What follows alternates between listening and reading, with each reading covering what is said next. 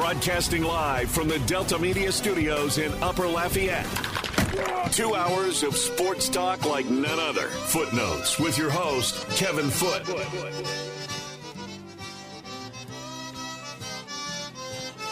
Welcome into Footnotes. Kevin Foote on the game 1037 Lafayette 1041 Lake Charles, Southwest Louisiana sports station. Your home for the LSU Tigers and the Houston Astros. Simulcast on Stadium 32.3, 133 on LUS Fiber. The game hotline is 706 0111.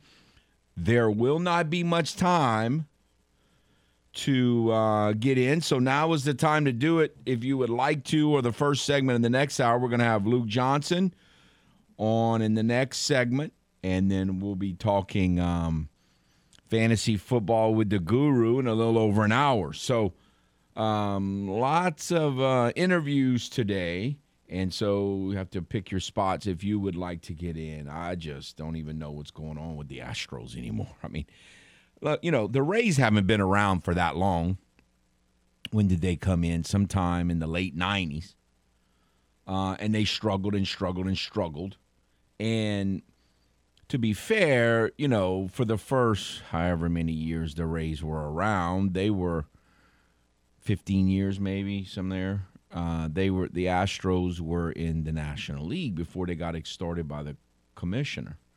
Uh, it's now that sometimes extortion is good. We found out because that the American League treated the Astros very Astros very well, but even though you're not talking about a really large sample size, that's the first time the Astros have ever swept the Rays in Tampa. Ever. It's only the second time they ever swept the Rays in a series in a series period. Like the very first time they faced the old Tampa Bay Devil Rays. I think they said that was in 03 maybe, some somewhere in that era. Um they swept them in Houston.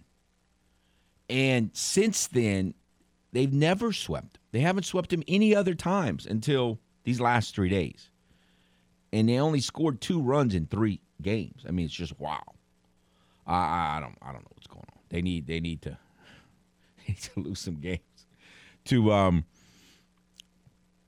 you know I I don't want to to Rockefeller's point yesterday. I, really don't want to set like the franchise record for wins or anything. You you don't want to do all that stuff. You want to you want to keep the Piper focused on other people uh, like I heard yesterday. I mean, I know Judge has been hot, but I heard yesterday he's hitting like 470 or something crazy this month. Folks, we're almost in October. Today's like the 22nd. Is that correct? The 22nd? Like we're not that the month is not like just one week old. That's way too good. You can't you can't do that. You can't hit that good. Cuz how how you going to hit in se- in October if you're hitting you know, almost 500 in September then it, it, it, man, that is not. If I'm a Yankee fan, I am not. I would not be. If I'm a Yankee fan that understands baseball, um, if it was that easy, people would have hit 400. No one's even come close to hitting 400 in a long time. So hitting 450, 460, whatever he's hitting this, it's unbelievable. He didn't hit a homer last night, but he had two doubles. I mean, he, he, he he's doing too good. If I was a Yankee fan, I would not feel good about that. Unless, you know, you just care about this home run race stuff. It's very hard to it's very hard to follow up one of those months by hitting in the next month. The Piper gets you. Piper is not happy with Judge right now. And so I, I don't want to I don't want him angry at the Astros. I need to lose a few games, but man, they just pitching. And the beauty of the Astros' recent play is with a few exceptions. It's been with pitching. They ha- they've scored enough runs, but they haven't scored like crazy amount of runs. You know, they're winning four to two, five two, five nothing. You know, those that's all great. Those are those are perfect victories. You don't want to win like twelve to two, and that, that's silliness. But um, it is uh, or fourteen to two, like someone else did last night. That that that's not good. But um, I don't know, just craziness. I, I I appreciate it. It's fun. There's no question it's fun in the moment. Uh, so the Astros have 99 wins with 12 games left. 99 with 12 games left. So if they go like 8 and 4 nine. I think it's gonna. I'll have to look at. Uh, is it one oh something like that? They go like nine and three, eight and four. They might set the be right at setting the all. I don't want to do that. They need to go like. Of course, five losses seem that that's, that's kind of a lot, but seven and five or eight and four might be the first, might be the the best route for them to go. Maybe seven and five, but the way they're playing right now, I don't know if they're going to lose five games unless they just stop pitching people. They're just pitching outstanding, outstanding. It is uh it's scary. All right, we got football tonight. The Browns and the Steelers. You know, from a fantasy standpoint, it really I, I, I hate. I I got some a tough fantasy decision or two because those two stupid teams are playing tonight. Uh, one of them's going to be two and one. One's going to be one and two, and so it feel we talked about it with the Cajuns and the Tigers. It, it's kind of a um, a swing game for a lot of teams. And I often talk about. I, mean, I hadn't really looked at the schedule. Obviously, I know the Saints are going to Orneville uh, this weekend, but I haven't really looked at a lot of other teams' schedules. And it's a pretty non-cruel week. But there's one game that's really cruel. I mean, like I've said before, the NFL schedule can be cruel uh, and tricky. Um, the Colts are off to an 0 2 start. I'm going to be wrong on the Colts if, if they don't wake up here soon. Uh, they're off to an 0 2 start, and they, and they get the Chiefs this week.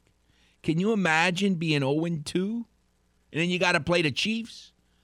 Uh, very similar to Arnold's. I, I don't like playing an 0 2 team at their place in game three. That is a bad circumstance game. Really bad. But man, the Chiefs, the the the Colts are the Chiefs have executed pretty well so far. The Colts are going to have to do a pretty good about face with their execution. They've just done nothing on offense, and you know, I I thought going in, Matt Ryan was better than Philip Rivers two years ago and Carson Wentz last year, but so far in this preseason mode, it has not worked out. Now he only has one good receiver, and that guy was out last week. So that's kind of, uh, we'll see. But uh, man, if I'm a Colts fan, that's got to be pretty scary right now. All right, let's go to the game hotline. Hello. Man, this this whole thing with uh, Aaron Judge, man, you have people talking about, you know, oh, if he hit 62, I look at him as a true home run king. Oh, like, like, this, come on, like we just we just gonna. I know what I know what I saw in 2001. You know, I know what I saw in '98. We can sit up here, the people who, who's bashing it, y'all, y'all turn a blind eye to, to what was going on. Now y'all want to come back and want to bash it. No, it doesn't work that way. I, am more. I'm more with you. I, I, I understand why they're saying that, but I, I, I think the steroid era has been, you know, I've said it many times. We've discussed this many times. You know, highly over uh, misunderstood, and, and I, and uh, I get their point, but I, I agree with you. Yeah, it's uh, and like I say, I, I think uh, Judge. I think he's going to hit at least sixty-four. I think, um, which would of course give him the record for the American League. Um, yeah, that's crazy, man. Where, where you see the uh, Yankees re-signing him? Well, I think they're going to make a big push, but I think the Giants are going to make a really big push. I wouldn't be surprised at all if the Mets make a really big push. I mean, the Giants have to do something. The you know the punks are the punks. I mean, they're they're they're in in, in cruise control and they are loaded with talent. And the Padres go out and get all these players. They got Soto. Like if you care about winning, if you're the Giants, you got to make a huge push for them. I would think. Huge. Yeah. I'm sorry. I said eh, you got to make a huge push just to keep up with the Joneses in your in your division. I think the Yankees gonna uh, resign him. Um, yeah, man. So, man, you um, one and one, huh? Uh, that's against Carolina. I know you're nervous. Oh, that, that is that is that's all. You know, if it was two and zero, oh, you'd be a little nervous, but you, you would feel so much better. Like one and one, just again, I mean, one and two teams make the playoffs. I'm sure a ton of times. It's just it just feels like such a swing game, and I, I just don't want to uphill climb right now. I it, it just feels like the world's going to end if they lose from a Saints fan perspective. But we'll see how it plays out. Hey, hey, hold on, man. One thing, man. Um, the situation with the Broncos coach. Yes, I, I, I disagree with you. I felt I don't know what he was thinking when he decided on the first uh, week on that Monday night game when he decided to kick that field goal. Uh, you know, come on, you're not in Denver. You don't have that air like that. Come on, man. Uh, yeah, why not let Russell see what he can do on that fourth down? You know, since you went out and you acquired him, and then give him uh, sign to a long term deal. Why not? Let's see what he does. But but all this stuff talking about the leashes on him. He has a short leash. You know, can this man like like? Uh, come on, y'all. Like, like let, us It's way too early for that. Yeah, no, it, it's yeah. way too early for that. I, I you know, I've I've seen some, a lot of the speculation about that or the conversation about that, and I think what some people are saying is when you are a first year head coach, it's just too much to try to be that play caller. I get that, but other guys have done it, so I think they he just has to do a better job of organizing and have people with game management thoughts in his ear while he's calling plays to help him out with that process. He's got to just organize that better. All right, thank you. All right, thanks. No, look, I don't. I don't know if they're going to beat. They played the Cheaters, by the way, Sunday night. That's another interesting matchup because the Broncos, for the most part, have played pretty well. They've moved the football. They had an awful half of defense in the first half against Seattle in the opener, but they played great defense in the second half, and their defense was really good last week. Now, they weren't playing great teams, don't get me wrong. That's true. But still, they played good defense. Um, for what uh, what have they played? Um, in three of the four halves. But but and their offenses move the ball, they just can't finish. It's just like once they get in the red zone, they just they are really the goal zone inside the 10, they just can't do anything. It's just strange. It's like, man, is this ever gonna happen? Because when they when they finally got in the end zone last week, it was from like I think it was a 22 yard touchdown pass. It's like once they get inside the red zone, inside the 20, and especially inside the 10, it's like they it just whatever ha- it look they they've actually scored twice and it got called back by penalty. They just it just never seems to happen for them. So no, I you know, if they win that game and they get all that stuff's to go by the wayside. Yeah, the pe- again, people are panicking too much and making too many rash generalizations based on preseason football. That's what I keep saying. You just it counts, but you can't say you you've learned nothing. We went over this and tried to ex- explain kind of that point of view yesterday. It counts, but you've learned nothing. We haven't learned anything yet. It's preseason football. That's what we are. The chaos will soon end. And look, if it never ends and they're going to be bad, I mean, that is, there are a few teams that chaos is what they're going to be, you know, a month from now. But most teams will, will get settled somewhat to what they really are, you know, over the next two weeks or so. Uh, it's not going to be what you are right now. But man, it, it, it, if you start out 0 and 3, it may not matter. All right, let's do this. We'll take a timeout. When we come back, we'll shift gears and talk Saints with Luke Johnson.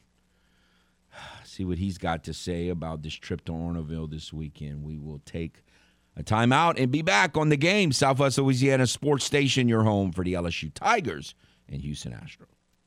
All righty, welcome back to the game. Southwest Louisiana Sports Station, your home for the LSU Tigers and Houston Astros. Want to remember or remind you, speaking of the Astros, running out of time, precious little time. If you would like to get eligible for Astro Weekend Getaway, you have to join the Game Rewards Club. And if you do, you could win four tickets to the Saturday, October 1st game against the Tampa Bay Rays, as well as a uh, tour Minute Maid Park and hotel accommodations for that Saturday evening. Last Astro Weekend Giveaway. If you would like to win, you need to register now. Powered by Butcher Air Conditioning, Le Méridien, Houston downtown, and the game, Southwest Louisiana Sports Station. All right. We have with us Luke Johnson of the Advocate and NOLA.com. How are you, sir? I'm doing great, Kevin. Thanks for having me on as usual. Well, I, I you know, l- l- let's start with something that none of us know about, and a lot of people have speculated on the whole Jameis medical issue. The last I've heard that you know it, it, he's not really going to make it worse. It's something that uh, could be affecting him, but it's pain management. There's not a huge risk involved, and it could be going in a week or two. I mean, is that kind of your understanding, or or or should the concern be deeper about that for for Saints fans? Yeah, that's my understanding. Uh, but as far as the timetable, I'm not sure on that. I, I don't know if if this is something that could be better in a week or two. Um, but everything else, I, I I do think that is the case. And and this is again, this is know, this is based off of what everybody else has reported because um, you know, the Saints haven't said a damn thing about it. Right. you know, that, like we asked Jameis five different ways yesterday if he could tell us like what kind of pain he's in, and he's like, "I'm just focused on ball." I'm like, "Okay, well, that's going nowhere." Yes. So, you know, that's that's kind of it's just kind of where they're at right now. So, you know, it, it is is Jameis Winston dealing with what we are assuming is a pretty significant amount of pain. I mean, anybody who's had a back injury knows that those are those are not fun injuries. Um, you know, they're they're pretty debilitating. Um, but you know, I, I mean, he was out there throwing the ball around on on Sunday. He threw the ball. You know, I think I don't know. I don't have the numbers in front of me. Probably somewhere close to 40 times. Um, you know, I, and the Saints just appear comfortable letting it ride at this point. And Um, um, so- but but Luke, do you also because I was told, and again, I don't. We're all like I said, we're all speculating. I was told that it's some. It's the kind of back injury that's cl- too close to the spinal cord where he can't get injections to ease the pain, kind of thing. It's not that kind of deal. Right, right. Uh, yeah, so it's not like he's going to go get shot up with, Right. uh, you know, light, lidocaine or whatever the, you know, whatever it is that that guys, you know, inject to to play through something. You know, this is just something he's going to have to he's going to have to manage, um, and something he's going to have to just literally just deal with if he wants to be out there on the field. So, uh, you know, again, as far as timetable with, with when he might be feeling closer to normal, I, I don't I don't think anybody really knows. Um, and the Saints aren't, you know, they, they surely aren't uh, coming out and telling us that. Right. So, it, I, I mean, it's just look, it, it's something that we're going to have to keep an eye out on, right? Because we've only known about this since Sunday, and then his first game out there with this known issue, um, you know, he throws three fourth quarter interceptions. So, you know, I, I think there's there's justifiable questions about this, uh, about whether it's impacting his play. Um, and you know, they can say it's not, but you know, until he proves otherwise, I, I think you have to you have to wonder whether this is this is something that's that's adversely impacting the team. Well, and again, there's no the the problem is in my mind they're still in preseason mode football like just about everybody in the NFL is. Okay, so and you have you know you're still dealing with new newcomers, and so there's all that to be worked. out. So there's no way of knowing how much of his incomplete passes or his interceptions or just uh, you know where he's going with the ball has to do with his injury, has to do with you know still only being the second game of the season and they don't play in the preseason, and and uh, and you, there's just no way of knowing how much stock you put in each one of those things. Correct. Yeah. And so you know, everybody's we, we just get, talking. Yeah, yeah. Uh, So, you know, Sunday should provide a better barometer, right? The, more the more data you get on something, the, the the the more you're able to to kind of definitively say, you know, okay, this is this and that is that. So, But again, the other um, thing I had, the other thing I struggle with all of this is if Superman doesn't fumble and the officials don't just start making up calls out of the blue, he throws one interception, and it, and it, and it was a punt that the receiver should have has got to do a better job of knocking down. You know, I, I just think sometimes we we don't put everything through a filter. Yeah, I mean that's true, but I, I think that the the two the second second and third interceptions he threw, and he owned up to this yesterday. They were they were bad decisions and bad throws, right? Oh, no arguing that. Yeah, no arguing that. Yeah, and, and The second look, one was I- not an interception. If Patrick Mahomes threw the same pass, it was not. But anyway, we, we, we, we won't we won't want to go through that. The, through Yeah, that yeah. I, I look. I, I, I don't think that's. I love you, Kevin. I don't, I think that's true. I, I think it was a pick. well, it, it, and, it, it was uh, in the ball. He had less control of the ball than Samuel did Thursday. Am my You you don't think Samuel had more control of the ball? Samuel had the ball, his hands around the ball much longer, and more of his hands around the ball on Mahomes' interception that wasn't Thursday that that was overturned and totally changed that game than than than, than he had in this one. In my yeah, mind. I just anyway, I- you know, it, it, we're, it, this is like getting past the point here, though. Like I, I think, I think, you know, that game was still, they still had a chance, right? They they were down, what? Twenty to seven. three. Yeah, uh, you know, I, I, either way, I, I mean, you know, both of those interceptions were in plus territory. You know, I, think that Oh, there's no arguing how bad of passes they were. Yeah, I, I yeah. just, I, just, I mean, and, and the decisions, you know, you had, you had guys open underneath on both of them. You know, you, you live to play another day instead of trying to squeeze a, a throw into a tight window, and you compound it by making a throw. You know, I, I just think that, you know, the, the decision making needs to be better too. If especially if if he's at all physically limited, um, you know, he, he can't be making those types of throws, and he knows that. Um, you know, I, I'm not I'm not real comfortable with how many targets Olave got. I, I don't know um, you know, why he's not throwing underneath because it, it, do you do you fear that it's a when in doubt, I'm just gonna throw deep kind of thing? Or why why would Michael Thomas not be leading the team in targets? Well, you know, I think this was. Uh, yeah, first of all, I, I agree. I, Mike Thomas needs to be getting the ball more, right? And and especially when when he's open, they need to connect on those. Like they they one of those one of those picks, he had Mike open wide open underneath um, for you know probably would have been about a ten yard gain on second and fifteen, you know maybe even more. Um, and another one, he had Thomas open on a corner route, and he overthrew him. Like he needs to connect on those. He needs to throw the ball to him more often. I, I think Mike is proved that he's he's back from his injury and he's he's kind of back to his old self. They just need to connect more. But as far as the the deep shots to Olave, you know, I, I think I I think I understand why they went for him. You know, it's because they were there. And if he would have made better throws, you know, we're having a different conversation. Um, yeah, the first one he was wide open, no safety help in the middle of the field. He had inside leverage on the guy. All he needed to do was kind of throw it toward the middle of the field and give him enough room to run under it. And instead, he overthrew him toward the boundary, and Olave loses balance trying to track the ball over the opposite shoulder. Um, you know, and and uh, the first interception, he he was he had nobody in front of him. If if James would have put the ball out in front, he would have had a touchdown.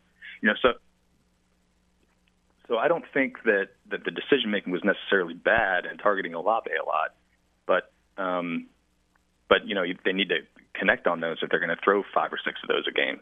And uh, and you know, Mike Thomas and Jarvis Landry both need to be, I think, pretty big parts of the passing game.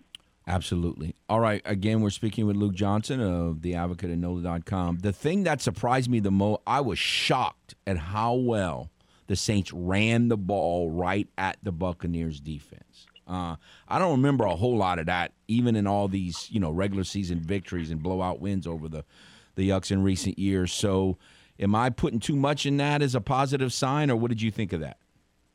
No, I, I really do think they, you know, I think they they had a huge bounce back performance. Uh, it just it, strictly speaking from from the offensive line, you know, they had a, a pretty rough go of it in Atlanta, and um, I think they did a really nice job opening holes in the run game. You know, Mark Ingram. Look, I, I look back at the numbers. He was he was facing an eight man box on forty percent of his his touches, and um, and he still averaged six yards a carry. And I think that was really a lot of that goes to the offensive line and how well they did run blocking against a very stout defensive front. And I think they did a pretty good job pass protecting too, even though you know the six sacks would would argue with that. Um, you know, two of those were were basically Winston scrambles that that you know uh, got stopped for basically zero yardage, and um, and you know only only one of those was was kind of one of those kind of concerning breakdowns in pass protection that that we saw a lot of in week one. Um, you know, I think they, they did a lot better job, both in terms of, of protecting the passer, opening holes in the run game, and I think that's really, really encouraging moving forward because that's a like again a very good Buccaneers defensive front. Do you feel like you know a lot of people are very a lot of fans that I hear are just really upset with Hurst's play? Do you feel like Hurst's play has been pretty substandard through two games? I think it's probably what you should be expecting, right? I, think he was I think he was an average left tackle when he filled in for Terron Armstead last year.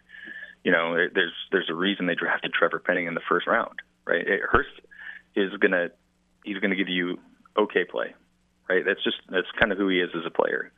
Um, you know, it's just kind of kind of what he is. So um, people can be upset about it, but this is kind of what they were. You know, people were were wanting in the off season. They were, saying, "Let's let Terron Armstead walk because he's never healthy." It's like, well, you know, the guy you got behind him is is like just just day. Like he's he's a pretty good offensive lineman. He's an average starter, and you know, at a premium position like that, you know, you, you kind of want more. So, you know, they're just going to kind of have to have to deal with that over the course of the year and and keep those you know keep those running backs ready in pass protection because I think that's that's kind of an area of weakness on this line. To, to make to make uh, Saints fans feel just a little bit better, I saw Terron Armstead is on the Dolphins injury report once again. But anyway, um, so you know, I do you do you sense that um, forty one is going to play? Sunday? I know it's way too early, but I mean, it seems kind of headed in that direction. Yeah, yeah, I, I think that's that's my guess. You know, it, it was kind of surprising to see him out there warming up on Sunday. Um, you know, that, that's kind of a little bit of a departure from uh, the Sean Payton era, where if a guy didn't practice on Thursday, Friday, you could basically go ahead and count him out for the game. And the Saints uh, they gave Alvin Kamara a look on Sunday and and saw how he was and really legitimately made a game time decision on him. So um, he was out there practice yesterday. He didn't look um, like he was you know nursing anything. Obviously, it, you know it's kind of tough to tell that in a practice setting with a guy who's dealing with a rib injury, but um, yeah, I would anticipate that he'll be out there on Sunday. Yeah. Um, the the Arnolds have had a tough time defending the run through two weeks now. Again, it, I've been saying it over and over. It's preseason mode. We don't know anything about what how a lot of these teams are really going to be come a month from now. But they have had trouble running stopping the run. So it seemed like there's a lot of talk about Jameis and Jameis and Jameis. But really, this game does it not need to just be about the running game primarily? I mean, I think it does. Um, but I, I will say too that, that they went up against two pretty good rushing attacks. You know, Saquon Barkley and Nick Chubb are two of the best running backs in the NFL. Uh, Browns have a very, very good offensive line. Um, you know, they, they torched them for 200 plus in week one.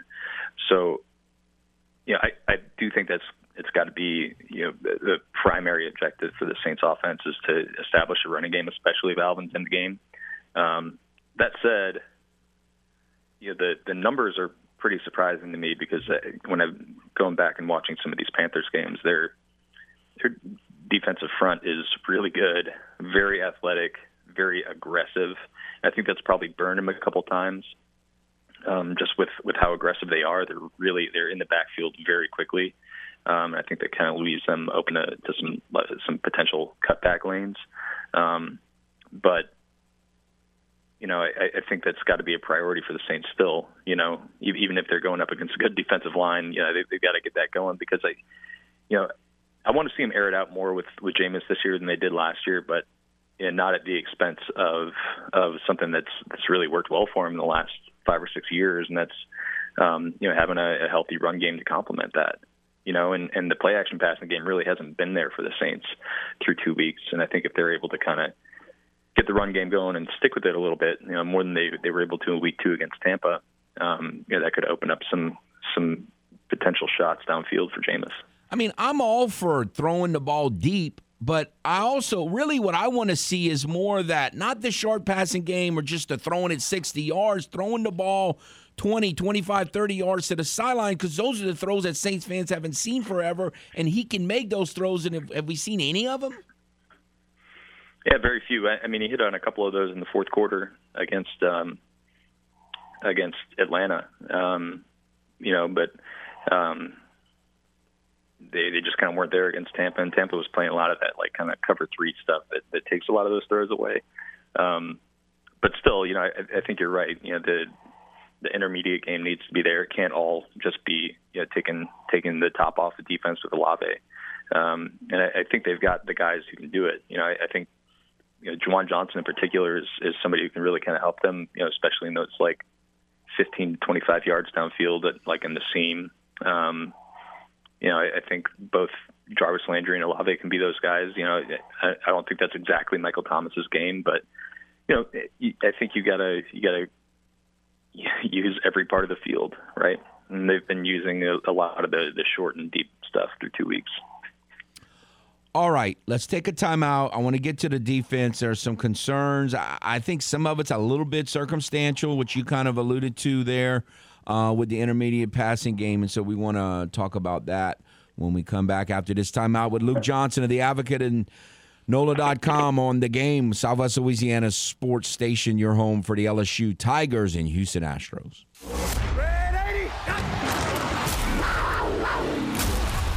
LSU Tigers roar every week here on the game. 1037 Lafayette and 1041 Lake Charles, Southwest Louisiana's sports station. This Saturday, LSU takes on New Mexico inside Death Valley. Pregame begins at 4:30 and kickoff is set for 6:30. Tune in every weekend to the game. 1037 Lafayette and 1041 Lake Charles, your home for the LSU Tigers in Southwest Louisiana.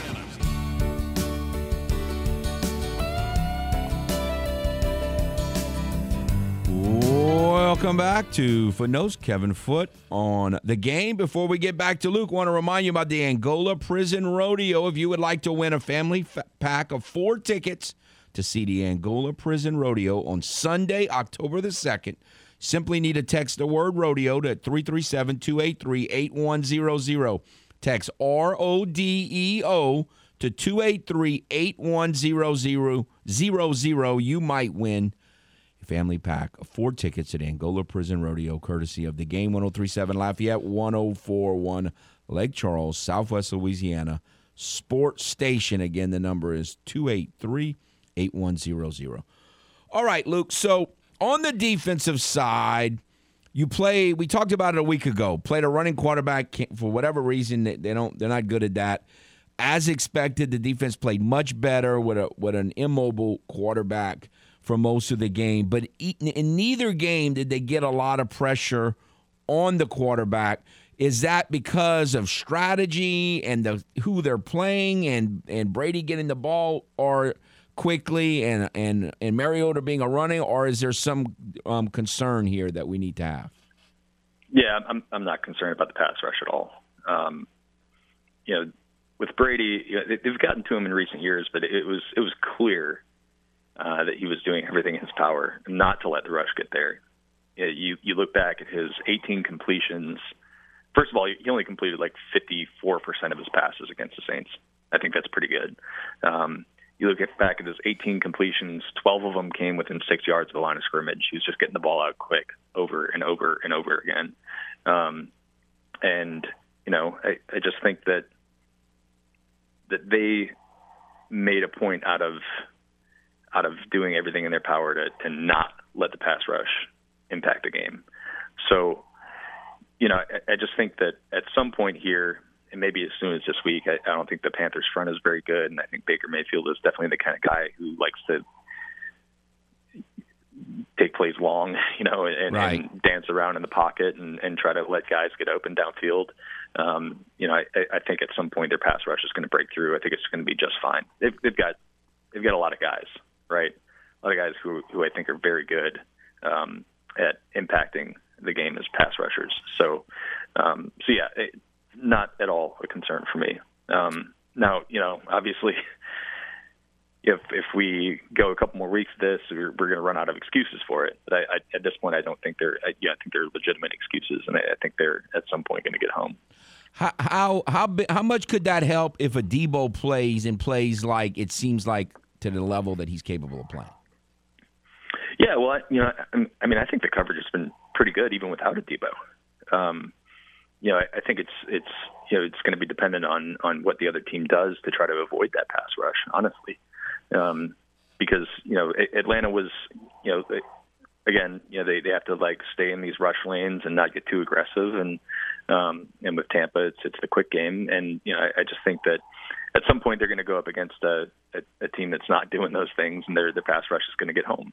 Um, and, uh, you know, I don't think that's even relying upon the coverage. You know, I, I think um, I, I just think that it's it's completely um, so far just just a matter of who they've been playing. So through two weeks, what what what is your biggest concern that maybe has arisen that you didn't think that it would, or was your concern all along and, and it's still here? Uh, on the defensive side of the ball, on, on over any anywhere. Oh, I, I mean, it's it's got to be just that this offense has has looked pretty bad for seven out of the eight quarters they've played. Um, you know, and and I think you know that that was really kind of what what you know, this season's kind of hinging on for the Saints. You know, I think they're going to be in just about every game they play because of how good their defense is. Um, yeah, I think that defense can play with anybody. I think it might be you know might be the best in the NFL. Um, but you know, if you're going into a game where you hold a Tom Brady offense to 13 points, and three of those points are you know, coming on a, on a field goal where they went three and out and they just started so deep in Saints territory, you know, and, and you're still losing the game. You know, that's that's a concern. you know, it, they they have to if they're going to be the team that we kind of expected they could be, right? And that's you know, a team that's winning you know, maybe 11, 12 games, um, competing for a, di- a division title and a playoff spot. Um, their offense has to be better than bad, right? It has to be at least at least like a league average offense, like a top 15 offense. And if they're going to be a you know top or a bottom eight offense, then you know that's a that's a big concern moving forward. You know, I, I think the it's it's going to be a lot harder to to to go out and win a lot of games when you're not putting a bunch of points on the board. So I mean, they've got to get better. They got to get better immediately. Like they got to they got to put up some points against Carolina, um, and and kind of get that thing going. What would you say? what are your initial thoughts on how Dennis Allen has handled the start and how maybe he's a little different than uh, Casper was? Well, you know, I, I, think it's been it's been pretty solid. Um, you know, there's been there's been some moments where you know you you question. Um, you know, I I think it's it's fair to to wonder if Amos is really dealing with with um, you know a, a significant back injury that's affecting his play, it's fair to wonder why he's in the lineup. Um, you know, and I, I think um, some of these some of these points you, you just didn't see, like having 12 guys on, on the punt return team when they've got um, you know they're they're pinned deep in their own territory. I mean that's that's a, a crucial penalty, and that's a coaching penalty right? But but but um, that's a special teams coach problem. I mean, obviously, I know it, it falls under the jurisdiction of the head coach, but I don't yeah. know that that's his issue. No, I, I, mean it may it may not be his issue, yeah. but you know I, I, don't think these are. that's that's a lot of stuff we saw under right. Payton, right? I, I, think that's that's stuff he's got to get ironed out. I think yes. some of the the clock management stuff has been a little questionable, especially late in the game against Atlanta. You know, I have no idea why they're spiking the ball with 20 seconds left when they're right. setting up a, a, field goal, right? It's just eh, there's there's some questionable aspects of of you know his first couple games as head coach, but um, you know I, I think that's stuff that he's he's going to get ironed out. You know, I, I think Dennis is a good coach and he knows what he's doing, um, but he's he's in this position for the first time in 10 years. You know, he's he's kind of learning too. Um, and, and as far as like the differences, you know, he's he's clearly a less aggressive coach than than Payton was.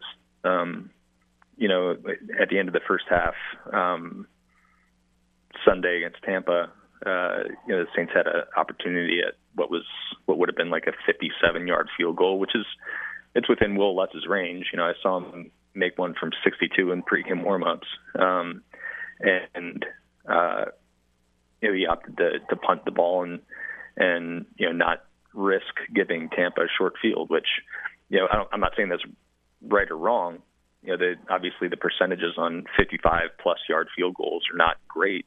Um, but yeah, that's an area where Payton probably would have gone for it. but but but it's also to, again to I, less aggressive, right? I, I just think that if the game the game was three to nothing, if the game was twenty to seventeen at the half, I think he probably kicks it. You know what I'm saying? I I just think yeah, when the no, game's I'm, I'm three to I'm, nothing, yeah. Again, I'm, yeah. I'm not saying what, I'm not saying it's wrong. I'm just saying that that as a as a head coach, he's you know, and this is something we were kind of looking at going into the season, Payton was a very aggressive head coach. Yes. And defensive minded coaches typically are less aggressive. And I think that's the case with Dennis, that, too. That, that's fair. All right. The concern um, being perplexed. What do you what do what, what, what do we even think of Payton Turner at this point in that situation? Yeah, you know that's that was that was really surprising. Um, you know, and and I asked Dennis Monday for his reasoning, and and I I asked him specifically if it was like a matchup thing, because I think the one area where Payton Turner has been um, has not been nearly as good as his counterparts is in defending the run, and that was clearly a point of emphasis for the Saints this week. So I asked him if it was uh, you know if it was matchup dependent, um, if he wanted Tanoh Kpassagnon in there because he's a better run defender, and you know Dennis really didn't say that was the case. So yeah, it's a it's a concern that your 2021 first round pick um, is is a healthy scratch.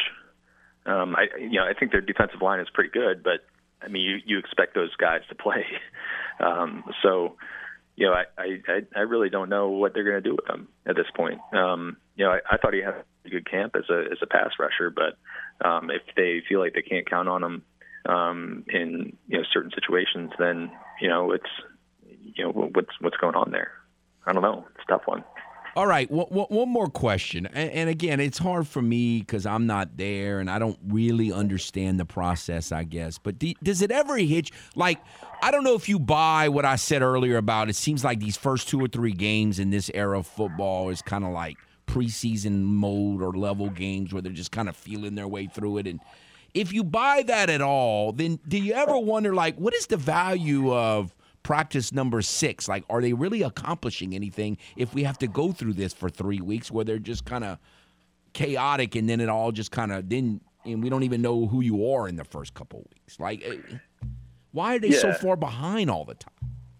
Yeah, you know, I, I don't really understand that either. You know, it, because look, you, you only get 17 games, right? it's not like you it's not like baseball where you can you can suck for a month and and still win your division. Yeah. you know, um it, it it's every single one of these outcomes is critical. Um and you know, I, I, I don't really, you know, it's it's kind of like you watch like the Packers offense, right? And they're they're like down near the bottom of the league right now in a bunch of offensive categories too. And they basically didn't play any of their guys in the preseason. And it's like, well, well, why like I, I understand not wanting to risk those guys to injury, but you know you got to be ready. Yeah, you got to be ready for the start of the regular season. Obviously, the Saints had had guys who were dealing with injury. You know, Jameis was hurt for a pretty significant portion of camp, and Mike Thomas missed a, a lot of time, and um, you know, there, some of that is just you you wouldn't have been able to get those guys out there anyways. Um, but you know, I, I think it's pretty clear that that you know, they're still building rapport and they're about to play their third game of the season. Um, it just, you know, I, I just, so I just think that, yeah. you know, it doesn't doesn't really make sense to me to to to start that in week one, uh, start building that in week one, um, when week one is just as important as week seventeen. I agree. I'll never. I, I, you know, I'm going to start. I, am almost not where people say the NFL season. No, the NFL season starts in October. Unfortunately, for, for so many of these teams, and the Saints are like near the top of that list. It, it, it is very frustrating. All right, well we'll see. We could get some answers in Orneville on uh, in North Carolina on uh, on Sunday, or it could be really uh, rough conversation next week. We will see. I appreciate your time as always, sir. Thank you very much. Yep, my pleasure. Take care. Luke Johnson. No, again, I I I have the same I, I just don't get it. I'm, I'm, I'm, I kind of keep saying that that's the case, but why? Like, what are they doing during camp then if they can't be ready for the opener? But it, it just, it's been that way for years and years and years. It's, I'm with Luke. It's very frustrating. We'll take a timeout. We'll be back on the game. Southwest Louisiana Sports Station, your home for the LSU Tigers and the Houston Astros. Welcome back to the game. Southwest Louisiana Sports Station, your home for the LSU Tigers and the Houston Astros. Well, I don't think there was a whole lot of surprise there. Uh, obviously, um, Luke is pretty concerned about where the offense is right now, like a lot of people are. I, I am as well, um, but probably not quite um, as concerned. But again, if if it's really really bad again, um, then we'll we'll I'll start being a little more concerned. Hope he's right about Payton Turner. Hope he's right about the not you know the the lack of a pack, pass rush. Uh, so we'll see. That'll do it for the first hour. Another hour to follow on the game. Get ready to relive those rock and roll dance hall favorites with Swamp Pop legend Ryan Foret and Foret Tradition. Coming to Pelican Park, it's the Mercredi Show. This free outdoor concert is held every Wednesday evening from 6 to 8.30 behind the ballpark in Carencro. Ryan Foret and Foret Tradition started as a two-piece band in a backyard in Westwego, Louisiana. Bring the family to the Mercredi Show at Pelican Park this Wednesday. No ice chest, please.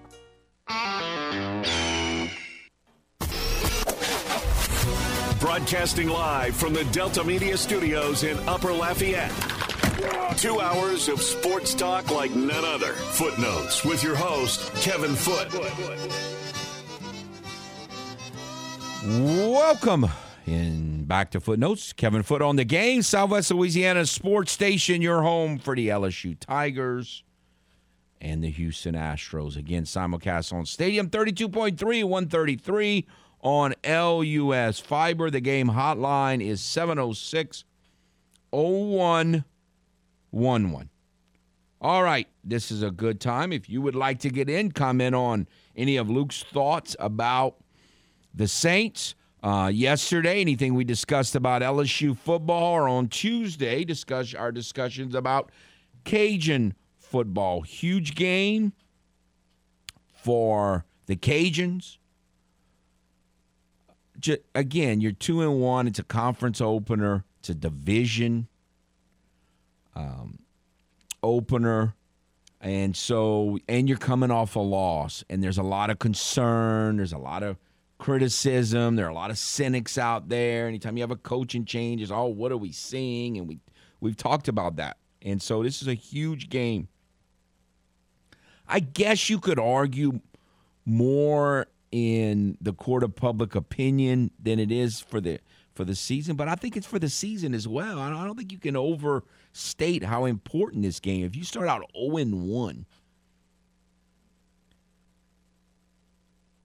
and and in your next two games are South Alabama, who a lot of people don't think the Cajuns are going to beat, and Marshall, who a lot of people don't think the Cajuns are going to beat, then you know that you're really putting yourself behind a ball. So I, I, think it's a huge game in the court of public opinion. I think it's a huge game in real football and in standings. I mean, I, I, I think it's huge, huge. And then you've got uh, not a big game, obviously, for LSU. They just coming off a great win. They, they got a pleasure cruise this week, and then huge game for the Saints, and we just talked about that. So before we uh, we get going and go back to the game hotline, I do want to mention there's a four game schedule, high school football tonight on a Thursday. You have Acadiana playing Lafayette High at LCA, and you can hear that game right here on Me TV FM 97.7 FM 1330 AM or on your app, the free mobile app to hear the Wrecking Rams as they take on the Mighty Lions. As far as that matchup, um, obviously it's been a long time 2006 since since Lafayette High won. I mean, on paper, Lafayette High's biggest weakness is they um, they they don't defend the pass very well, and they've had a problem with that for a while. It's still an issue. Well, Acadiana doesn't throw it very much, so they in that way they kind of match up with Acadiana, but still, it, it's it's you have to play elite defense to shut down Acadiana's running game, and we'll see if Lafayette can do that. I think their defense is pretty good against a run. Uh, I don't know against Acadiana's running game. We'll see. But um, and on the flip side, the I think Lafayette to pull off an upset here, Lafayette's passing offense is going to have to get a lot more efficient. Now the quarterback Grayson Sonia is really good. He can really run, and he's got a good arm. But their passing uh, offense is still not real efficient. So they're going to need, and you know what you need is turnovers. I mean, you just upsets normally come from turnovers. So we'll see. Acadiana playing Lafayette High tonight. North Vermilion is at Loreauville. Two teams coming off losses, and North Vermilion's lost two games um, by not a lot of points. So a lot of frustration there, I would think, with them, and that should be a really good matchup. Hanson is at Highland Baptist and Centerville at Jeanerette. So those are the four games tonight on the high school football schedule. If you would like to go out, and again, that Acadiana and Lafayette High game is uh, is being played at LCA. Just so in case you didn't get that memo, Lafayette High is not going to be using their their stadium this season for a home games. So LCA will be hosting another game tomorrow night at home against Ruston. You know, one of the better games that you're that you know options in, in the Acadiana area. Uh, another one of the elite games, I think, is Teurlings at Notre Dame at Gardner Memorial in Crowley. That's a really good game tomorrow night. That's where I plan to be. And Westgate is at St. Martinville tomorrow night. Another good game. So, um, just wanted to touch on the high school football schedule. And certainly, look, we, we talk mostly pro and college, but uh, always, any time we try to interview high school coaches on our shows and anytime you want to talk about any of the high school teams in the area, certainly feel free. I, um, it's hard to, you know, there's so many of them. There's 30 something teams in our area that we kind of pay attention to. And so it's hard to focus on any of them, but, you know, the more high profile matchups. But any, any game or any team you want to discuss, again, certainly feel free. You know, I, I also failed to mention tomorrow. It's not in our area, which is why I failed to mention it. But St. Thomas More had Catholic of Baton Rouge. I, you know, arguably the best game in the state. I don't know the whole schedule, but it's hard to get a much better, high, more high profile game than that. So big time game there. Uh, STM at Catholic of Baton Rouge, and again, you can hear that game right here on the game 1037 Lafayette. All right, let's go to the game hotline. Hello. Kevin. Howdy, this sir. Mark, Ooh. the how you want to win guy. I hope you've done your homework this week. Although I don't think you have to have done a whole lot of uh, wrangling. To me, it's pretty simple. This last game was a division game. It's the Bucks. It was their very physical defense. We know they're a top five, and we didn't have Kamara, et cetera, et cetera. Looking forward, I'm gonna tell you how I want to win the game. I want to get to 30 points. I want to do it by ball control. I don't care if the drive takes 10 minutes. I want to wear them out doing it like that. I want to limit McCaffrey because for whatever reason he's a little stud to us. But that's really that one dimensional. And then I'm gonna listen to you, Kevin. What you got? All right, thanks. Um, I because there's so much fretting about the offense, I tend to agree with you. I want to run the football and hit big plays off of a successful running game. And I, I, I you know, a, a perfect score for me, you know, 31's the magic number for this franchise over the years. And so I, I I'm I'm I like kind of like 31. So I you know, I'm thinking uh 31, you know, 14 or something like that would be 31 13 would be just a perfect score for me.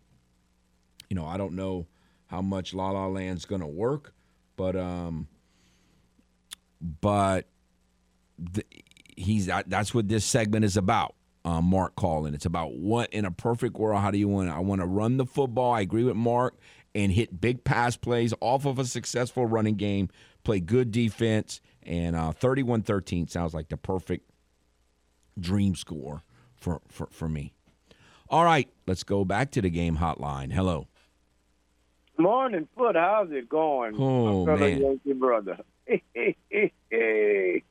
The Astros never lose, and so that part is going great. It's almost going too good. It's making me worried. And and and in the Saints, who knows? You know, we'll see. It's a huge, huge, huge, huge game Sunday. I learned the best medicine for this this season. While focus on baseball. That's why I'm okay, but I'm not. When, when baseball season is over, then I'm gonna worry about this thing. I'm gonna finish this season strong. That's how I'm looking at it. That's how you got to finish. You got to think about it, Foote, because your Astros they kind of winning, but I mean that's gonna get that's your medicine.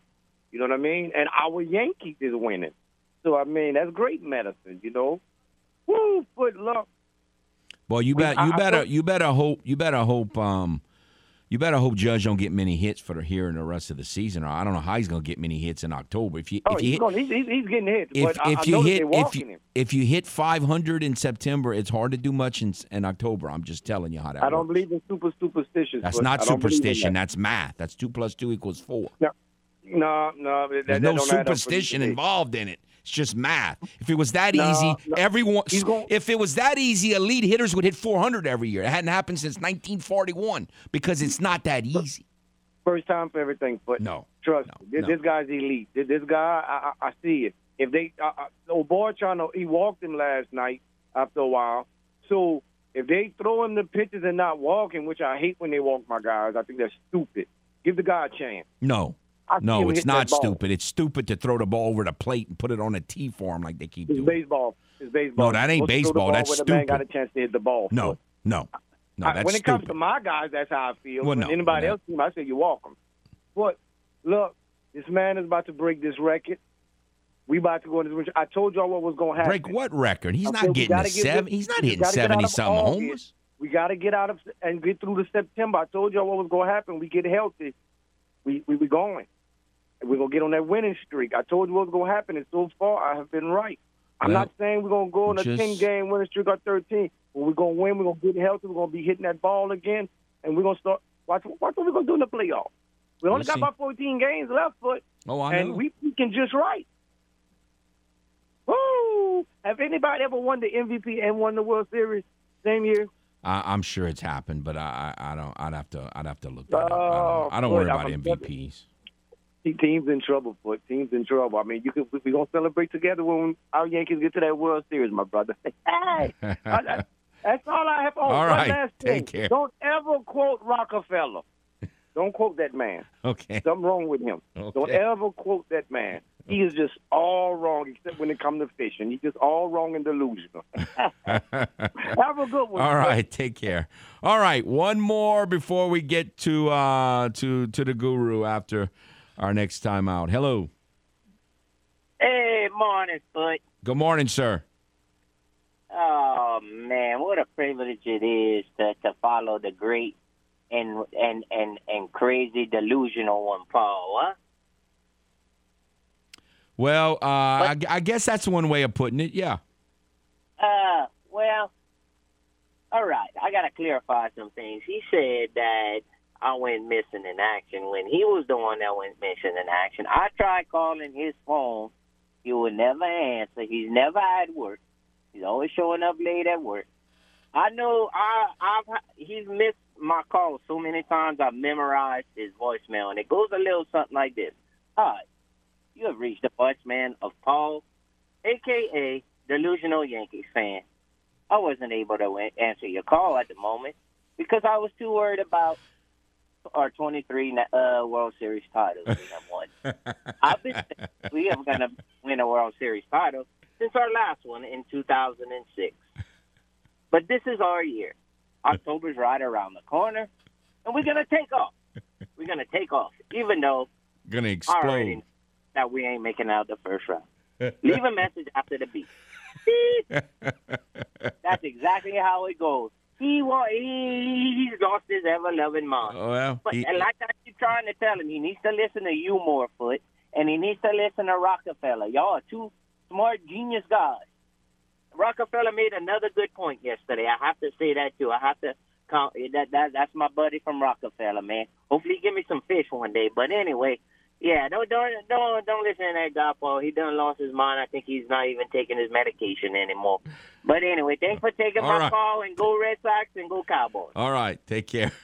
Who the Cowboys got a big one? We'll talk more about that tomorrow. But, um, man, a lot of people think the midgets are going to be three and zero after that game Monday night. Cowboys midgets could happen. Could happen. I don't really like the Cowboys' chances of winning that game. I got to tell you, I, think, um, I think Big Blue's going to be three and zero. We will see. All right, we'll take a timeout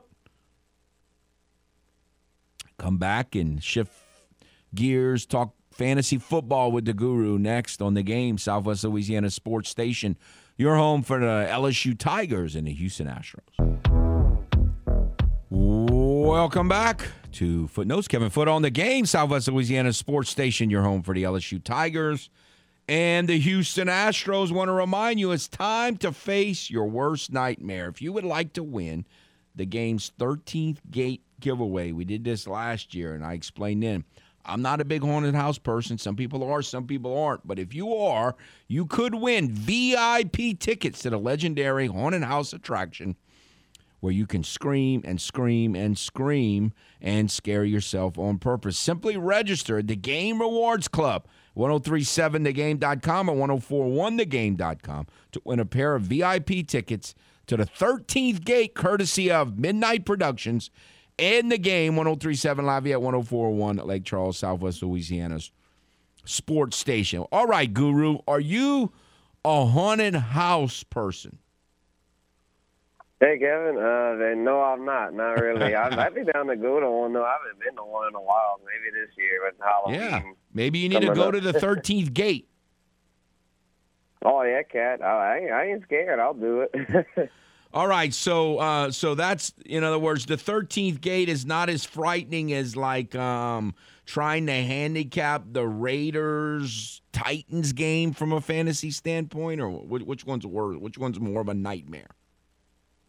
Oh man, yeah, I'd probably say trying to handicap some, a lot of these games, and yeah, Raiders Titans is one of them because we just don't know. Although I think it'll be. Hey, I know that both teams are 0 2 and struggling, but I think that might be good for fantasy because I feel like they'll both be playing with their backs against the wall where they should both score a lot of points. I mean, neither defense is that good. Um, you know the the, the issue. If you own Derrick Henry, how concerned are you that he's on the downside after all the carries he's had in his career? Very concerned, very concerned. I, I regret. I have him in a couple of leagues, including our league. I, I regret drafting him already. I know it's two weeks. It's you kind of you just have to stay the course if you did draft him, but definitely worried because it's one of those things. An aging running back when they get off to this bad of a start is never a good sign, and he's definitely off to a brutal start. I know the Bills are a great defense, so he should have better days ahead but I don't think he's going to be the like the old Derrick Henry where he's getting 130, 150 yards, two touchdowns a game. Those days are over. Now, with the Raiders, you have a new play caller, a new offense. And it was fairly encouraging the first week. The second week was not. I guess, you know, the jury's still out on what the Raiders are going to be offensively. But I'm sure quite a few Raider offensive players were taken. Uh, or how, how do you kind of see them? Yeah, I think they'll be okay. Derek Carr is not off to a great start, but he's still respectable. And then Davante Adams, we know what he is. Darren Waller's been pretty solid. Hunter Renfrow did a little better last week. Oh, He's in concussion protocol now, and I might not play this week. So there's just, I feel like it's just kind of one of those deals where you know what you're getting with them. Like, you know, of course, Carr's a quarterback. Josh Jacobs has been the main running back. He hadn't done too much for fantasy yet, but better days are ahead for him. He should start seeing some in, red zone, end zone looks, and getting touchdowns. And he's been their primary back, and then Adams are in for a Waller, the three main targets. So it's, you pretty much know what you're getting there. They just they kind of lack depth. If one of their big weapons gets hurt, then that'll definitely hurt their offense and car because they don't have much behind them. I think one of the toughest decisions to make in fantasy, depending on how your roster is comprised, is like tonight. You know, when you have these Thursday night games and you have an injury to one of your normal starters on Sunday and you don't really know if they're going to be available, and you have a player playing on Thursday who's not probably a starter, but you would consider playing, how do you normally handle that situation?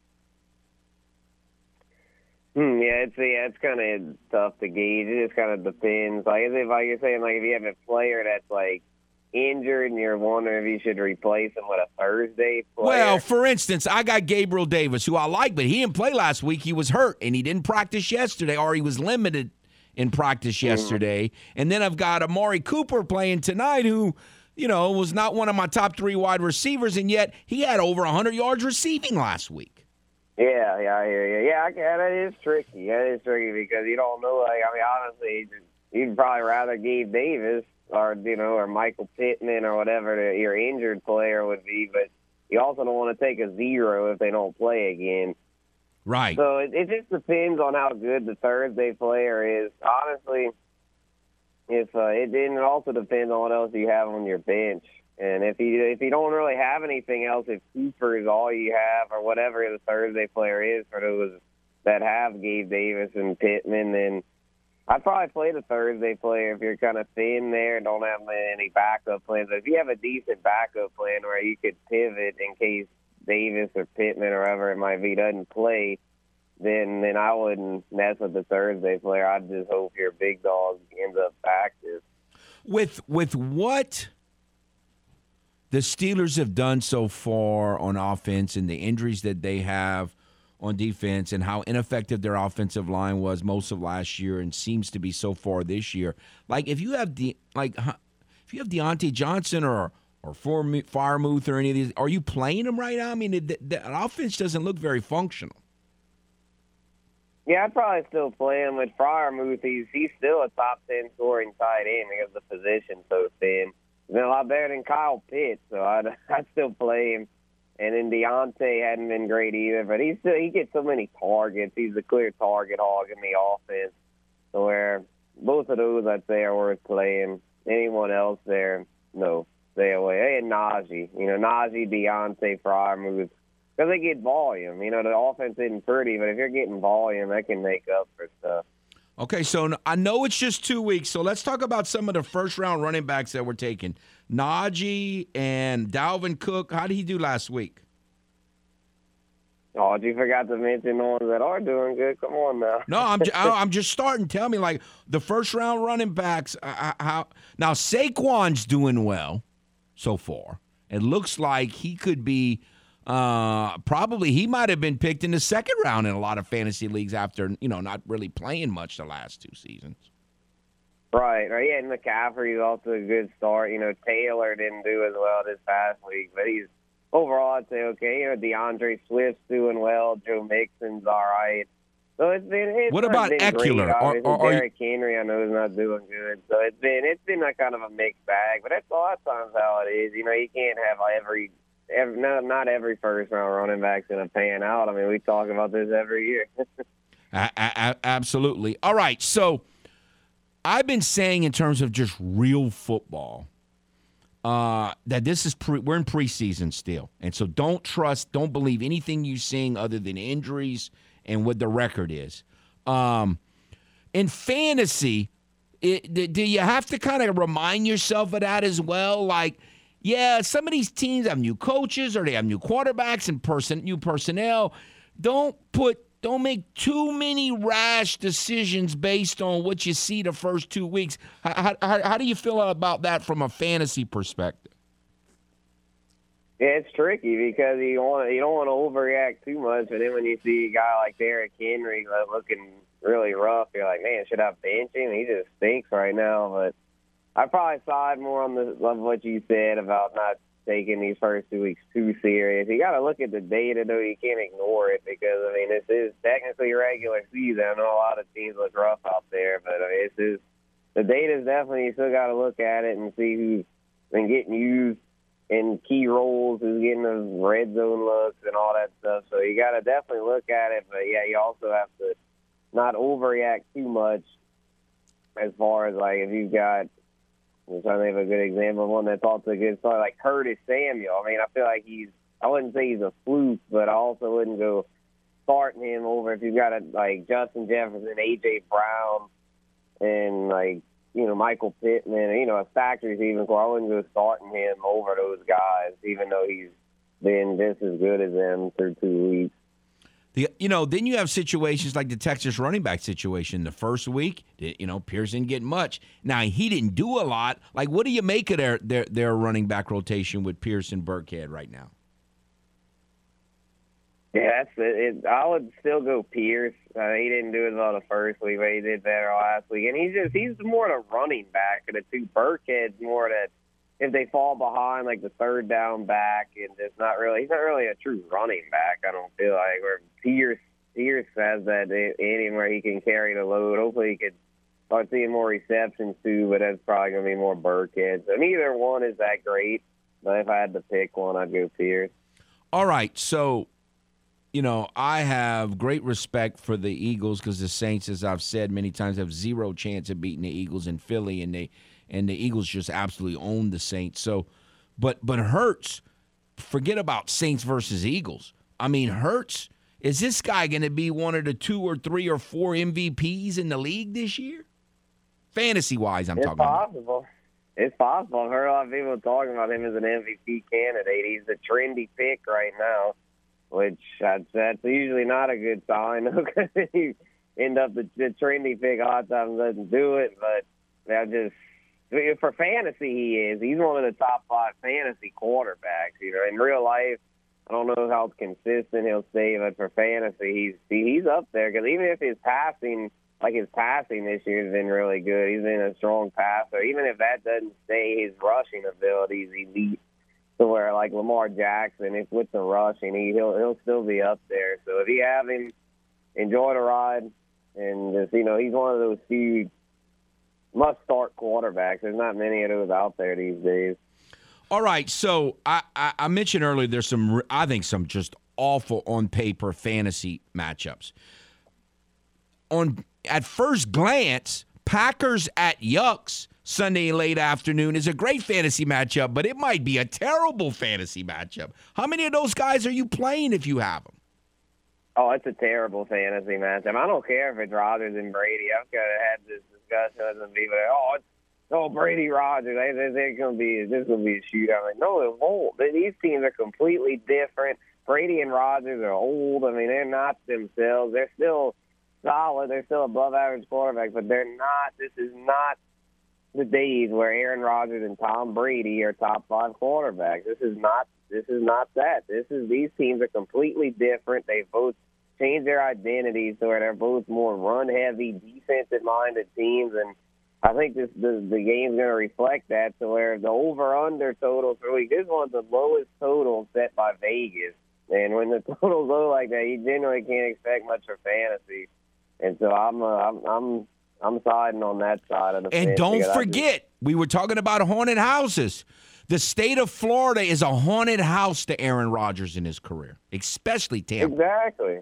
Exactly. Yeah. yeah, and a lot of people dismiss that, but Aaron Rodgers, as we all know, he's a mental. Like he's mental. Like he always gets. So I, I, I'm buying into these trends. I mean, unless they, they, it would, it would shock me if that ends up a shootout because Brady has no weapons, Rodgers has no weapons. That's another thing. Even if they were their old selves. They have they both are like lacking in weapons right now. Evans is suspended. Rodgers they lost Adams and never replaced him. Their receivers stink, so it's it could be ugly in that one. The Sunday night game would not surprise me if that's an ugly defensive game. The cheaters at the Broncos. I mean, the Broncos have moved the ball but haven't scored much, and and and who knows I mean, what, what, do you? How do you even look at the cheaters right now from a fantasy standpoint with all the change they've had? Yeah, they're an interesting case. I still think they'll be pretty solid because I mean they they're lucky that they were able to keep Jimmy Garoppolo. That's that's crazy how that worked out. They were ready to just dump him for nothing, and then they were like ended up working something out to where now they need him bad, and so it that's worked out well for them. But as far as fantasy, it's I mean Trey Lance we figured was going to have some growing pains. So for fantasy, it's really isn't a big deal. If anything, it might be a help because we know how Deebo is going to do with Garoppolo. He does really well. We know Kittle when healthy does well with Garoppolo. You know, if anything, this might hurt Aiyuk. I was thinking Aiyuk might take a big step with Trey Lance, and out of Jimmy, I don't see him doing much. And then Denver, Den- yeah, Denver's just they just can't get out of their own way. I mean, Russ and I mean, Russ is okay, but he's just and then Jeudy might not play. He's another one like we mentioned, like Gabe Davis might not play. Jeudy's one that's highly questionable. And playing Sunday night, that's probably not one I'd want to mess with, especially against the 49ers. Were you encouraged from a Jeff Wilson standpoint? He had what ninety something yards rushing and about twenty receiving. Yeah, yeah, I was encouraging to see him as the lead back and now that Ty Davis Price is out, he should continue to see the lion's share of the work. They did. They bring it. They brought in your boy Marlon Mack. Maybe he could get some work, but I wouldn't trust that. I'm thinking Wilson's the main main back to start there for now. He's a decent like flex with running back two upside. All right. So are there? We mentioned several of them. Are there any other injuries that own fantasy owners ought to really pay attention to over the next few days? Yeah, I got a few. You know, James Conner was uh, was uh, limited yesterday, but that was a good sign that he saw the practice field, so he should be good. Definitely keep an eye on it, though. Uh, yeah, Hunter Renfrow in concussion protocol didn't practice yesterday. Keep an eye on that Jeudy I mentioned in practice yesterday. Not looking good for him. Uh, J.K. Dobbins once again highly questionable. I'd probably stay away from him being at the Patriots, and then and, you know Jameis. I mean, keep an eye on Jameis as he I mean, I don't, I don't go too far down this rabbit hole. I'm discussed it plenty during the week because Saints fans have heard enough about Jameis, but it's just, I mean, he did not look right in that game. So keep an eye on that and make sure he's 100% because if not, then that could change a lot of the Saints fantasy prospects for this week. You still trust in CeeDee Lamb? Uh, I guess. I mean, he still, he still, he got a lot of targets, and Cooper Rush didn't look too bad last week. I just man, the Dallas offense, even even though it did pretty well, better than I expected last week, I'm still not that big on it. So if you have CD, don't trust him as anything more than a flex. All right. I uh, see a lot of ugly matchups here. We'll see how it plays out uh, fantasy wise uh, this week. It's it's been it's been uh, interesting so far to me, and uh, we've got I think the prime time games uh, may not be good for fantasy this week. So we'll, we'll see how that plays out. I appreciate your time, Guru. Thank you very much. Yeah, no problem, Kevin. And yeah, Troy, if you're listening, I know Tua did well. He's looking up. I might have to eat my words from the preseason, but it was just one week. Let's see if he can do it again. oh, absolutely. Still in the preseason. No, what a fabulous. Now, again, I've been talking about all the bad uh, uh, fantasy looking matchups. Bills at Dolphins. That that might be the fantasy matchup of the week by far. I mean, so could be lots of fantasy points uh, in that matchup. We'll see how it plays out. Thank you, Guru. Yes, indeed. No problem. All right, we'll be back on the game. Southwest Louisiana Sports Station, your home for the LSU Tigers and the Houston Astros. Welcome back to Footnotes. Kevin Foote on the game. Southwest Louisiana Sports Station, your home for the LSU Tigers and the Houston Astros. Game hotline is 706 0111. 706 0111. If you would like to get in, got a few more minutes. Did a lot of interviews today. We got a little time to call in. Lots, you know, I. I think from a fantasy standpoint, it's not a good schedule. I think most of the matchups that we talked about in the last segment with Guru were not good, but but that Dolphin Bills one looks like could be a good one. I mean, you know, the Ravens Bills one. I mean, the Ravens Dolphins game last year was was a great fantasy game, tremendous. So we'll see how that plays out.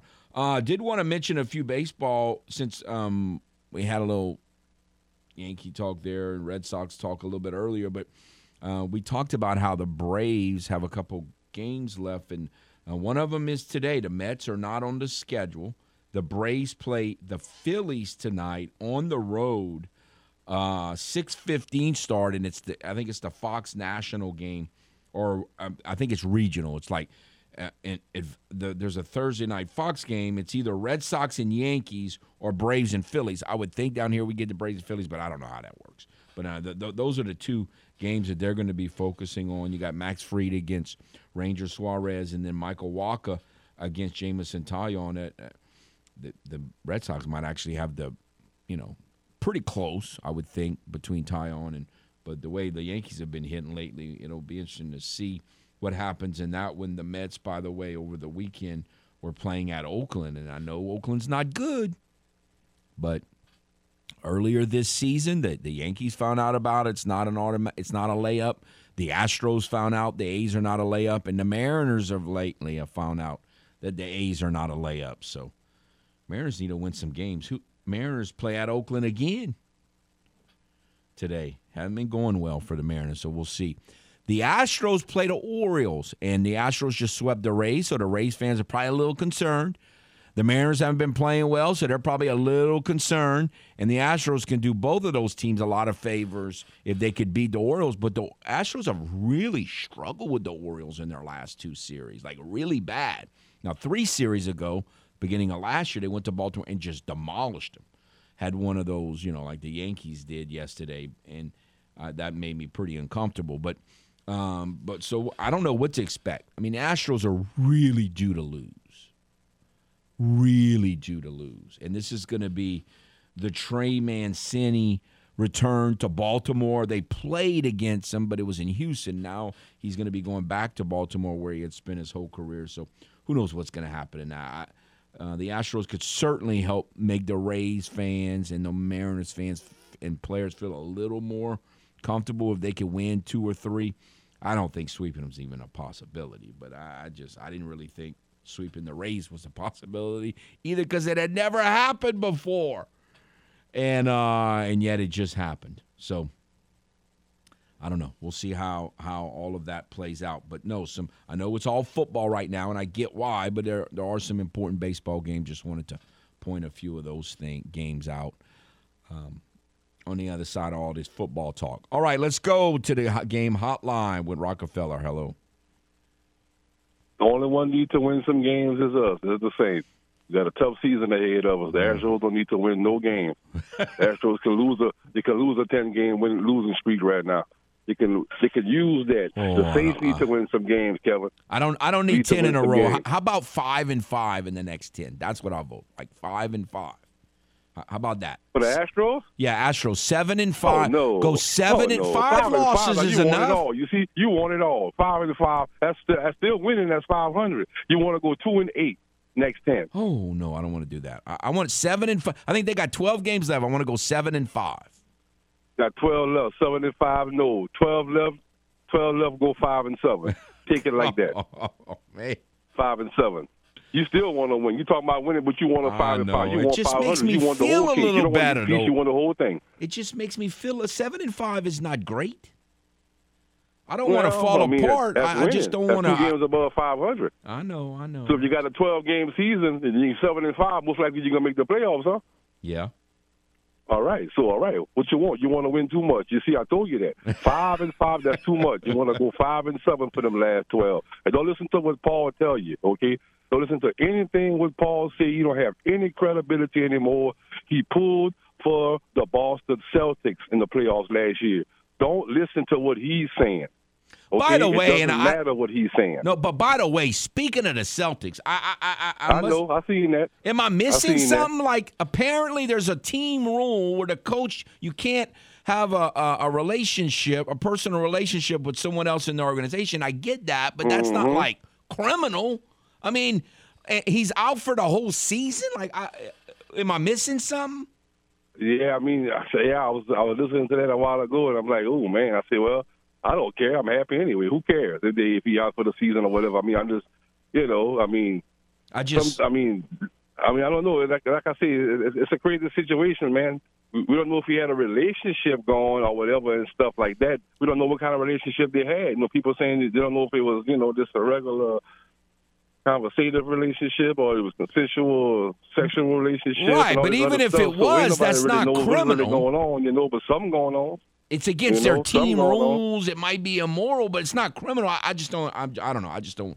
I don't. Something's not adding up here. I'm missing something.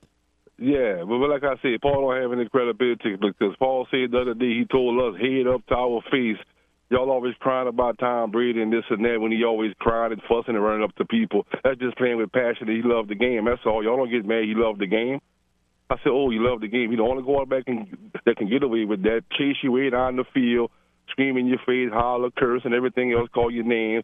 He the only one that get away with that, but he the only one that have passion for the game, I guess. He the only one that want to win and all that stuff. I'm telling you, Paul started pulling for the Celtics, and the man started backing up Tom Brady for everything. So that right there tell you, don't listen to a thing that man is saying. Y'all have a good day, y'all. Always drilling each other. Man. Y'all get angry. I um no, I I don't the the thing I, I mentioned speaking of Brady and, and, and his game this week, the Yucks and the and the Packers is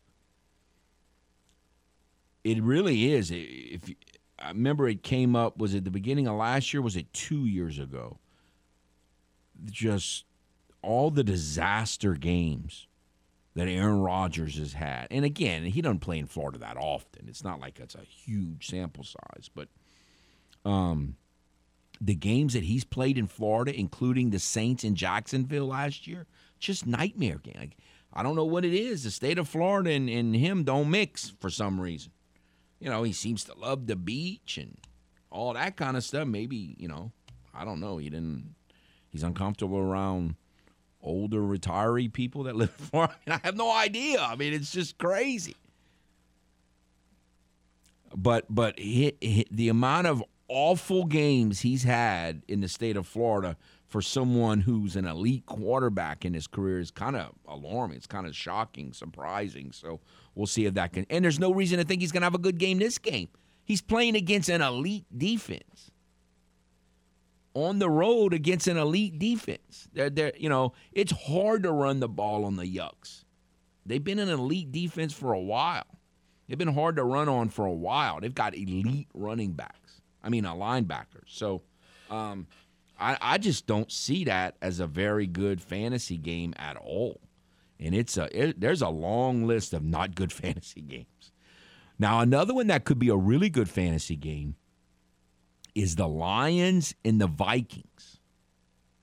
The Vikings did great the first week, terrible the second week. The Lions have been pretty offensive in, in both games.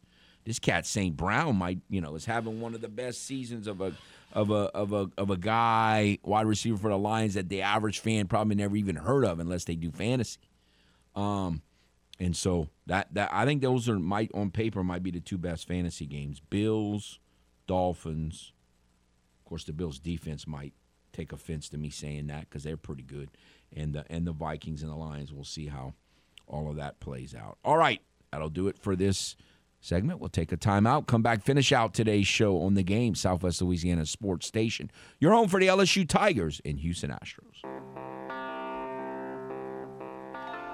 Welcome back to Footnotes. Kevin Foote on the game, Southwest Louisiana Sports Station. Your home for the LSU Tigers and the Houston Astros, the game clubhouse. Want to remind you if you have not joined, you need to go to 1037thegame.com or 1041thegame.com today. Could help you with a date. Um, oh, my team lost. I just need to, to chill out a little bit and eat some good food. All kind of reasons why you might want to take part in the game clubhouse so you could win such prizes as a $150 gift certificate to Mr. Lester's Steakhouse, a $50 gift certificate to Half Shell Oyster House, or a $25 gift certificate to Mabel's Kitchen, and you know all kind of things, other big prizes that we've been talking about recently it, that you could win if you join the clubhouse. So do so today. It's free. It's simple. Sign up today at 1037thegame.com or 1041thegame.com. All right, so tomorrow it was is Friday. We've kind of, sort of, maybe survived Sunday's awful game. Um, and there's plenty to be concerned about with the Saints. There's plenty to be concerned about with the Cajuns. You know, we'll talk about this a little more tomorrow, but specifically with the Cajuns, again, I, am worried that there's a there's a sentiment out there. I kind of felt it last week with Rice, thinking this was going to be kind of a oh no, they're in a level below the Cajuns. Eh, I didn't feel real comfortable hearing that, and I think there's some thought process out there that Monroe is as well, and I don't really feel too good about that. For the last five games between, you know, there was the pandemic season where the Cajuns put up 70 on the Warhawks and that was a season that you just i mean you just have to erase that season for when talking about them. Kind of like this, kind of like the Saints Katrina season. You just got to erase it. Every other game, there's only been one blowout in this series. If you take out the pandemic year, there's only been one blowout in this series in like the last decade. Like every other game was close. Uh, this idea that and and there's a lot of question marks on this Cajun team right now, especially on the offensive side of the ball. So I expect the Cajuns to play pretty inspired football, but you know, I don't I don't think they're any higher level. Now they've accomplished more than Monroe has in recent years obviously, but I don't think I think this is maybe a hair over a t- toss up, but that's it. And it, it was like that last year, and it was like that three years ago, and it was like that four years ago. I don't. I think this is not anywhere near what I, I feel good about this game. So we'll see how that plays out on Saturday. Again, we'll talk about all these. Is a big foot not for LSU, but for the other teams and plenty of high school teams. Huge football weekend, very significant games moving forward. Appreciate Guru and Luke coming on and the phone calls. Y'all have a nice day.